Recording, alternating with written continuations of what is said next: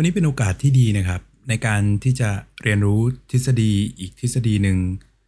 ซึ่งสามารถนำไปใช้ในการให้คำปรึกษาได้ดีมาก โดยเฉพาะผู้ที่มีความทุกข์นะครับ พวกปัญหาที่เกิดจากความไม่สบายใจ ในระดับที่เกี่ยวข้องกับความรู้สึกที่มีต่อสิ่งนั้น แล้วคนที่มีความเครียดสะสมอยู่ในตัว มาก ๆ แล้วก็มีระยะเวลาในการเก็บสะสมความเครียดเนี่ยเป็นเวลานาน ซึ่งทฤษฎีนั้นก็คือการบำบัดแบบเกสตอลนั่นเองครับ คุณกำลังฟังพอดแคสต์พอดแคสต์ดี ๆ ที่มีความรู้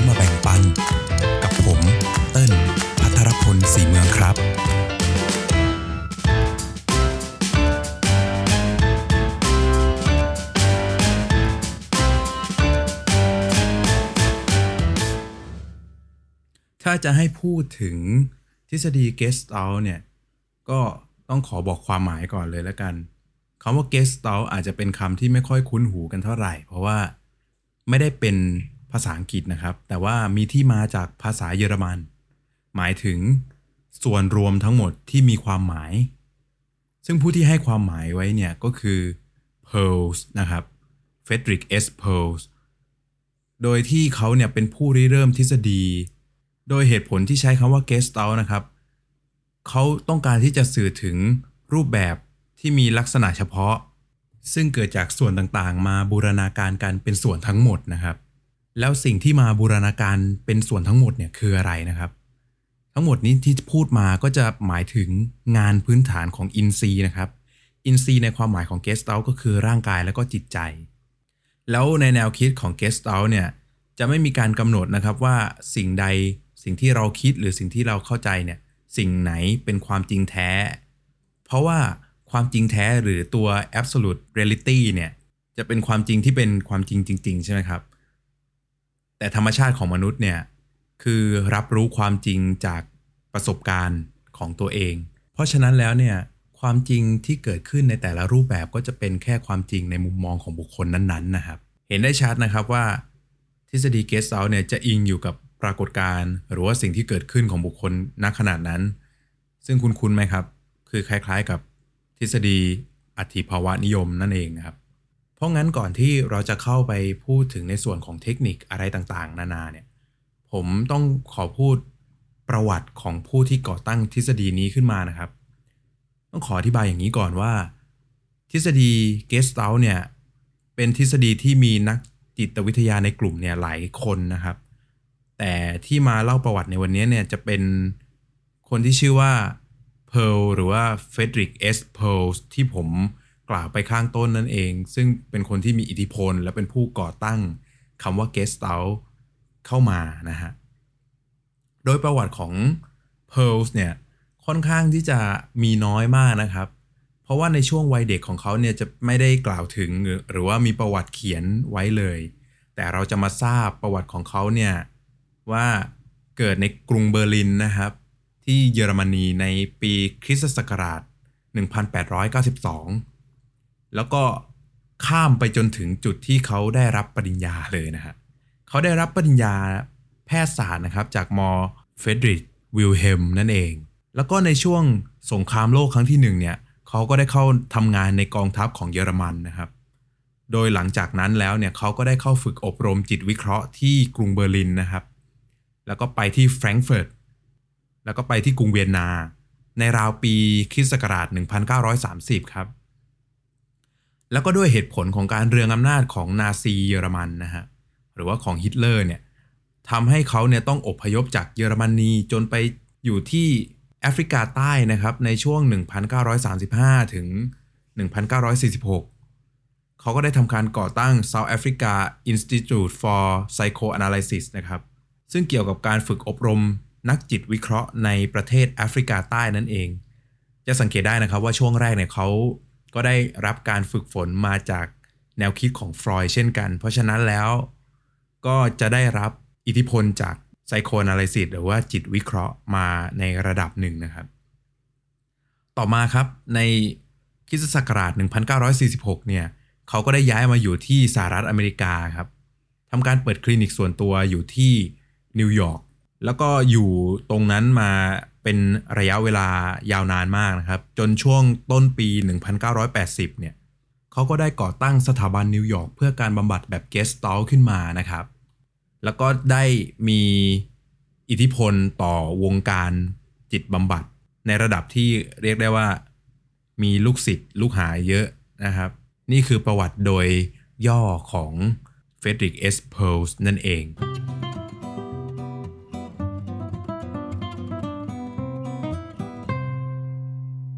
หลังจากที่ผ่านมา 5 episode แล้วนะครับสำหรับการให้ข้อมูลเกี่ยวกับทฤษฎีการให้คำปรึกษาเนี่ย ผมลองไปย้อนฟังสิ่งที่ตัวเองพูดมา ผมว่าสิ่งที่สำคัญจริง ๆ ในการให้ข้อมูลเนี่ย คือการให้องค์ความรู้ตรงนั้นนะครับ แล้ววิธีหรือเทคนิคในการให้คำปรึกษาเนี่ย มันจะสามารถออกมาจากแนวคิดที่ได้รับไปนะครับ การบอกเทคนิคเลยเนี่ยอาจจะเป็นเหมือนการให้ปลาไปหน่อย ในความหมายของการที่ว่า ถ้าเราสามารถให้เบ็ดเขาแล้วก็สอนให้เขาตกปลาได้เนี่ย มันจะเป็นอะไรที่ยั่งยืนมาก เช่นเดียวกันครับกับการบอกกล่าวเกี่ยวกับความรู้ในการให้คำปรึกษา ถ้าเราสามารถเข้าใจแก่นแนวคิดของแต่ละทฤษฎีได้เนี่ย เราสามารถที่จะนำไปใช้ได้เลย โดยที่ตัวเทคนิคเนี่ยอาจจะเป็นชื่อเรียกหรือสิ่งที่เอามากำกับสิ่งที่เรากำลังใช้อยู่ ตามความคิดหรือว่าแนวคิดที่ได้รับ เพราะงั้นนะครับใน episode นี้เนี่ยผมจะขอเน้นไปที่ตัวทฤษฎี แล้วก็องค์ความรู้โดยรวมนะครับ โดยจะไม่พูดถึงเทคนิคเจาะจงเท่าไหร่นัก โอเคครับ งั้นเรามาเริ่มกันเลยดีกว่าสำหรับสิ่งที่ผมจะบอกเหมือนกันในทุก episode เลยก็คือ ทฤษฎีบุคลิกภาพของบุคคลในแต่ละทฤษฎีเนี่ยจะไม่เหมือนกันนะครับ ใน Gestalt เราก็เช่นเดียวกัน โดยตัวทฤษฎีบุคลิกภาพของในความเห็นของ Gestalt เนี่ย จะมีสิ่งสำคัญ 3 อย่างประกอบไปด้วย 1. นะครับ คือความสมดุล 2. คือองค์รวม และ 3 ก็คือความก้าวร้าว ทั้ง 3 อย่างนี้เนี่ยล้วนประกอบกันกลายเป็นบุคลิกภาพของแต่ละบุคคลนะครับ ซึ่งสัดส่วนแต่ละอย่างจะไม่เหมือนกัน เรามาเริ่มกันที่ความสมดุลกันเลยดีกว่าครับสำหรับตัวความสมดุลเนี่ย พฤติกรรมของมนุษย์นะครับ ถูกผลักดันขึ้นเพื่อรักษาตัวความสมดุลนี้นะครับไว้ จะเกิดขึ้นเมื่อบุคคลเนี่ยมีความต้องการอย่างใดอย่างหนึ่งขึ้น แล้วก็ต้องการที่จะได้รับการตอบสนองครับ เพื่อให้เกิดความสมดุล เพราะสิ่งที่เราเป็นอยู่หรือความต้องการของเราเนี่ยมันทำให้เกิดความไม่สมดุลในร่างกาย แล้วก็เมื่อบุคคลนั้นเนี่ยเกิดความสมดุลแล้วนะครับ บุคคลนั้นก็จะพร้อมรับรู้แล้วก็มีสติ ต่อความต้องการอย่างอื่นได้ต่อไปเป็นไซเคิลนะฮะ เพราะฉะนั้นเนี่ยความสมดุลแรกๆเนี่ยจะต้องได้รับการเติมเต็มก่อนครับ ตามหลักการ Figure and Ground นะครับ ซึ่ง Figure and Ground ก็จะเป็นหนึ่งในคำสำคัญของ Guest Out นะครับ ผมจะมาอธิบายว่า Figure and Ground คืออะไร Figure and Ground แปลเป็นภาษาไทยง่ายๆ ก็คือ ภาพและพื้นครับคำว่าภาพหรือ Figure เนี่ยจะหมายถึง สิ่งที่มีขอบเขตชัดเจนนะครับ ซึ่งหมายถึงความต้องการของมนุษย์ที่กำลังเป็นที่โฟกัสอยู่ตรงนั้น ณตอนนั้นณจุดนั้นนะครับ ส่วนพื้นหรือกราวเนี่ยก็จะคือสิ่งที่เหลือที่บุคคลไม่ได้ให้ความสนใจนะครับ ผมจะเปรียบภาพง่าย ๆ เปรียบเสมือนเลนส์ของกล้องนะครับ เมื่อเราปรับเลนส์ไปยังจุดโฟกัสจุดหนึ่งเนี่ย จุดตรงนั้นก็จะถือเป็นภาพครับ เหมือนเราโฟกัสรูปคนเนี่ย เราก็จะเห็นชัดเจนว่าตรงนั้นคือคน แล้วฉากหลังทั้งหลายก็จะโดนเบลอไป นั่นคือสิ่งที่ไม่ได้รับความสนใจ เปรียบเสมือนความต้องการของมนุษย์เลยนะครับ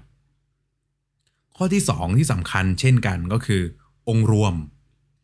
ทฤษฎีนี้เนี่ยพูดเกี่ยวกับองค์รวมไว้มากนะครับ แล้วก็ความสำคัญของทฤษฎีนี้คือองค์รวม องค์รวมเนี่ยหมายถึงความสัมพันธ์ซึ่งกันและกันของกายและจิตครับ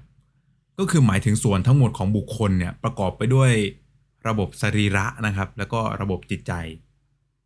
รวมถึงความสัมพันธ์ของมนุษย์แล้วก็สิ่งแวดล้อมเนี่ยก็ถือเป็นองค์รวมด้วยเช่นกัน เพราะว่ามนุษย์ก็ไม่สามารถที่จะแยกตัวจากสิ่งแวดล้อมได้ ส่วนข้อสุดท้ายก็คือความก้าวร้าวครับ อาจจะสงสัยว่าแล้วความก้าวร้าวเกี่ยวอะไรกับบุคลิกภาพนะครับ ความก้าวร้าวเนี่ยก็คือตัวพฤติกรรมนั่นแหละครับทที่ทำเพื่อให้เกิดความสมดุลขึ้น ที่กล่าวไปในข้อแรก คือความก้าวร้าวเนี่ยเป็นหนึ่งในพัฒนาการนะครับที่เกิดขึ้นมาตั้งแต่เรายังเป็นเด็ก ตั้งแต่สมัยทารกเลยก็ว่าได้ พฤติกรรมที่สังเกตเห็นได้ที่เกี่ยวกับความก้าวร้าวก็คือ แบบตอนเป็นเด็กเราก็จะมีการเคี้ยวการกินอาหารใช่ไหมครับ แล้วพอเราได้รับสิ่งกระตุ้นหรือสิ่งที่คิดว่าเราไม่พอใจเนี่ย เช่นเราได้รับอาหารแล้วเรารู้สึกว่าอาหารนั้นไม่อร่อย เราก็จะเคี้ยว แล้วก็ไม่ยอมกลืนแล้วก็อมข้าว และอาจจะพ่นออกมา นั่นคือการแสดงความก้าวร้าวของเรา แล้ว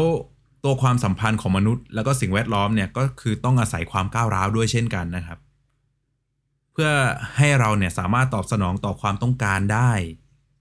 คือถ้าเราไม่มีการแสดงความก้าวร้าวเลยเนี่ยเราก็จะไม่สามารถที่จะพัฒนาการตัวเอง ให้เป็นส่วนหนึ่งหรือว่าให้เข้าใจสิ่งแวดล้อมได้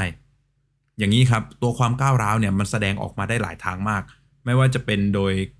ความกล้านะครับ ความกล้าที่จะมีปฏิสัมพันธ์กับสิ่งใด ๆ ถ้าเราไม่มีความก้าวร้าว เราก็จะไม่สามารถทำตรงนั้นได้นะครับ อีกอย่างหนึ่งก็คือการต่อต้านหรือว่าหลบหนีก็ถือว่าเป็นการก้าวร้าว แน่นอนครับ สิ่งเหล่านี้ทั้งหมดนะครับ ไม่ว่าจะเป็นความสมดุล องค์รวม หรือว่าความก้าวร้าวเนี่ยล้วนแล้วแต่ส่งผลให้บุคลิกภาพของแต่ละบุคคลเนี่ยมีความแตกต่างกัน คนที่มีความสมดุล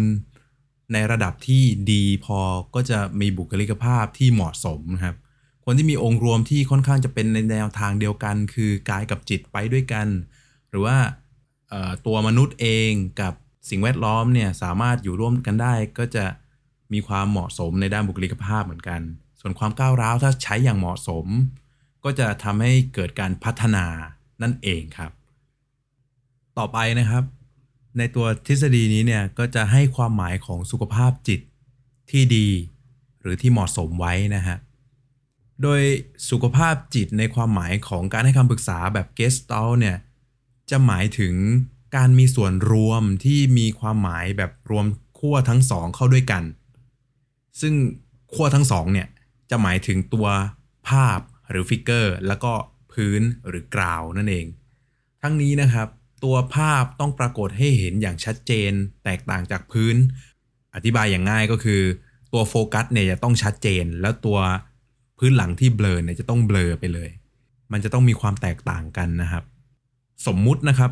ถ้าตัวภาพของเราหรือว่าความต้องการปรารถนาที่สำคัญที่สุดเนี่ยมีความชัดเจนนะครับ แล้วพอมีความชัดเจนคือต้องสามารถที่จะอัดแอปเข้ากับสถานการณ์ต่างๆ ได้ด้วย คือไม่ว่าจะเกิดสถานการณ์ใด ๆขึ้น การทำตามความต้องการจะต้องเป็นไปอย่างปกตินะครับ แล้วถ้าคนเราเนี่ยมีความต้องการที่ไม่ชัดเจนพอ หรือว่ามีความไม่แน่ใจแล้วก็เลือนลางเนี่ยจะทำให้ภาพเนี่ยไม่ชัดเจนทำให้ตัวภาพแล้วก็พื้นเนี่ยไม่ได้มีขอบเขตที่แตกต่างจากกันมากครับทำให้มันดูเกิดความพร่ามัวไปหมด เราไม่สามารถที่จะโฟกัสจุดไหนได้เลย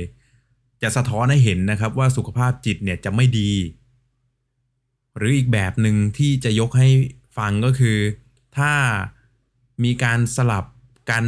ระหว่างภาพและพื้นอย่างฉับพลันบ่อยๆ คือแบบเดี๋ยวก็จะโฟกัสตรงจุดนี้ เดี๋ยวก็จะไปโฟกัสตรงนู้นไปไปมาๆนะครับ อย่างนี้เนี่ยจะเป็นในกรณีของคนที่มีอาการที่เรียกว่าฮิสทีเรียนะครับ ซึ่งเป็นตัวบุคลิกภาพที่แปรปรวนมาก เพราะว่าความต้องการที่เข้ามาเป็นภาพในขณะนั้นเนี่ยมันจะเข้าแล้วก็ออกไปอย่างพรั่งพรูนะครับ เหมือนเขื่อนแตกเลย แต่ในทางตรงกันข้ามกัน ถ้าความต้องการของเราเนี่ยมันยึดแน่นมาก ตัวความต้องการนี้ไม่ได้เกิดความสำเร็จ หรือเป็นที่ต้องการหรือเป็นความพอใจของเราแล้วยังติดตรึงอยู่อย่างนั้นเนี่ยครับความต้องการอื่นหรือภาพอื่นก็จะไม่สามารถเข้ามาแทนที่ช่องว่างของภาพเดิมนั้นได้เลย จะเกิดเป็นอาการของคนที่ มีความย้ำคิดย้ำทำนั่นเอง พอจะเห็นภาพของตัวภาพและพื้นที่มีความสำคัญต่อสุขภาพจิตแล้วใช่ไหมครับ แล้วก็ความหมายเพิ่มเติมของตัวสุขภาพจิตนะครับ นอกจากที่อธิบายไปแล้วเนี่ยยังหมายถึงการปรับตัวอย่างสร้างสรรค์ หรือว่าตัว creative adjustment นะฮะกล่าวคือถ้าบุคคลให้ความสำคัญกับตัวสมดุลของตัวเอง แล้วก็สิ่งแวดล้อมเนี่ยจะหมายถึงคนที่มีสุขภาพจิตที่เหมาะสม แต่ในขณะเดียวกันถ้าเราโฟกัสอยู่แต่ความต้องการของตัวเองเนี่ยก็จะเกิดสภาวะที่แบบรักตัวเองมากเกินไป ก็จะเป็นโรคที่เรียกว่า narcissism หรือโรคหลงตัวเองนั่นเองครับทำให้มีแต่โลกของตัวเองนะครับ แล้วก็จะปฏิเสธความเป็นจริงที่เกิดขึ้นในภายนอก แล้วก็ไม่ยอมรับสิ่งนั้นไปเลย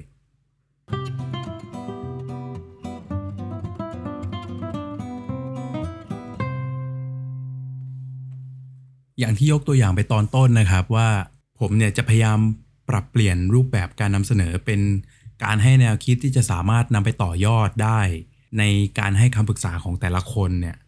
โดยแนวคิดที่สำคัญของทฤษฎี Gestalt เนี่ยผมได้พูดไปบ้างแล้ว เช่นตัว Figure and Ground หรือว่าภาพและพื้น หรือว่าจะเป็นขั้วตรงกันข้าม polarities นะฮะ อันนี้สามารถหยุดพอดแคสต์แล้วก็ กลับไปฟังได้ในหัวข้อก่อนหน้านะครับ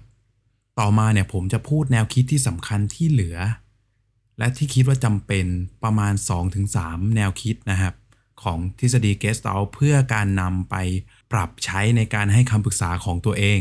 โอเคครับ ไปเริ่มกันเลยดีกว่า เรามาเริ่มกันที่หัวข้อหนึ่งที่สำคัญเลยก็คือ ขอบเขตของอีโก้นะครับ หรือว่า ego boundary ก็คือขอบเขตของการยอมรับสิ่งใดสิ่งหนึ่งของตัวเรานะครับ การยอมรับว่าจะให้สิ่งนั้นเนี่ยเข้ามาในบริเวณของเราหรือเปล่า หรือว่าจะไม่ยอมรับสิ่งนั้นเข้ามา โดยตัวขอบเขตเนี่ยไม่ได้เป็นสิ่งที่กำหนดไว้อย่างคงที่นะครับ แต่ว่ามีกลไกที่อธิบายการทำงานของขอบเขตได้ก็คือ พฤติกรรมการเรียนแบบนะครับ แล้วก็พฤติกรรมการแปลกแยก โดยตัวพฤติกรรมเรียนแบบเนี่ยจะหมายถึงการที่เรานำเอาค่านิยม ความเชื่อ อารมณ์ ของคนที่เรารู้สึกซีเคียวหรือว่ารู้สึกรักเนี่ย เช่นบิดามารดานะครับ ผู้ที่เราเคารพยกย่องเนี่ย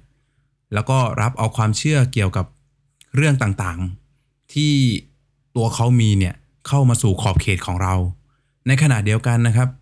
การแปลกแยกเนี่ยจะหมายถึงการรับรู้ว่าตัวค่านิยมและความเชื่อที่ไม่ได้อยู่ในขอบเขตอีโก้เนี่ยจะไม่ถูก นับเอามาเป็นของตนแล้วก็ไม่รับเอามาใช้นะครับ ดังนั้นเนี่ยไอตัวความคิดที่พิจารณาว่าอะไรดีอะไรชั่ว สิ่งใดถูกสิ่งใดผิดเนี่ยเป็นเรื่องขอบเขตการรับรู้ซะมากกว่า ไม่ได้เกี่ยวกับว่าสิ่งนั้นจะผิดหรือถูกจริง ๆ เพราะอย่างที่บอกไปนะครับว่าความจริงแท้ในทฤษฎี Gestalt เนี่ยไม่มี แล้วในทิศทางเดียวกันคือขอบเขตของอีโก้เนี่ยก็ไม่ได้เป็นสิ่งที่กำหนดอย่างตายตัว อย่างที่บอกไปแล้วนะครับ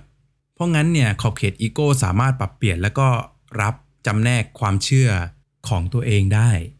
สิ่งนี้แสดงให้เห็นว่าถ้าขอบเขตของอีโก้ของเราสามารถปรับเปลี่ยนแล้วก็รับ หรือว่าจำแนกความเชื่อได้ คนนั้นก็จะมีขอบเขตของอีโก้ที่เหมาะสมครับ ในขณะเดียวกันเนี่ยผู้ที่มีขอบเขตอีโก้ที่อ่อนแอเนี่ยจะเป็นคนที่รับเอาค่านิยม แล้วก็ความคิดของคนอื่นเข้ามาในขอบเขตของเรามากเกินไป โดยความคิดของเราเนี่ยจะไปยึดติดอยู่กับ ค่านิยมของคนอื่น เวลาเราจะทำอะไร เราก็จะพยายามทำให้ผู้อื่นเนี่ยรู้สึกว่าเราเป็นส่วนหนึ่งของกลุ่มหรือบุคคลเหล่านั้นนะครับ ในอนาคตเนี่ยบุคคลเหล่านี้ก็จะมีความยุ่งยากแล้วก็ลำบากในการแยกแยะความต้องการ แล้วก็ความรู้สึกของตนเองออกจากผู้อื่นครับ เพราะว่าที่จริงเนี่ย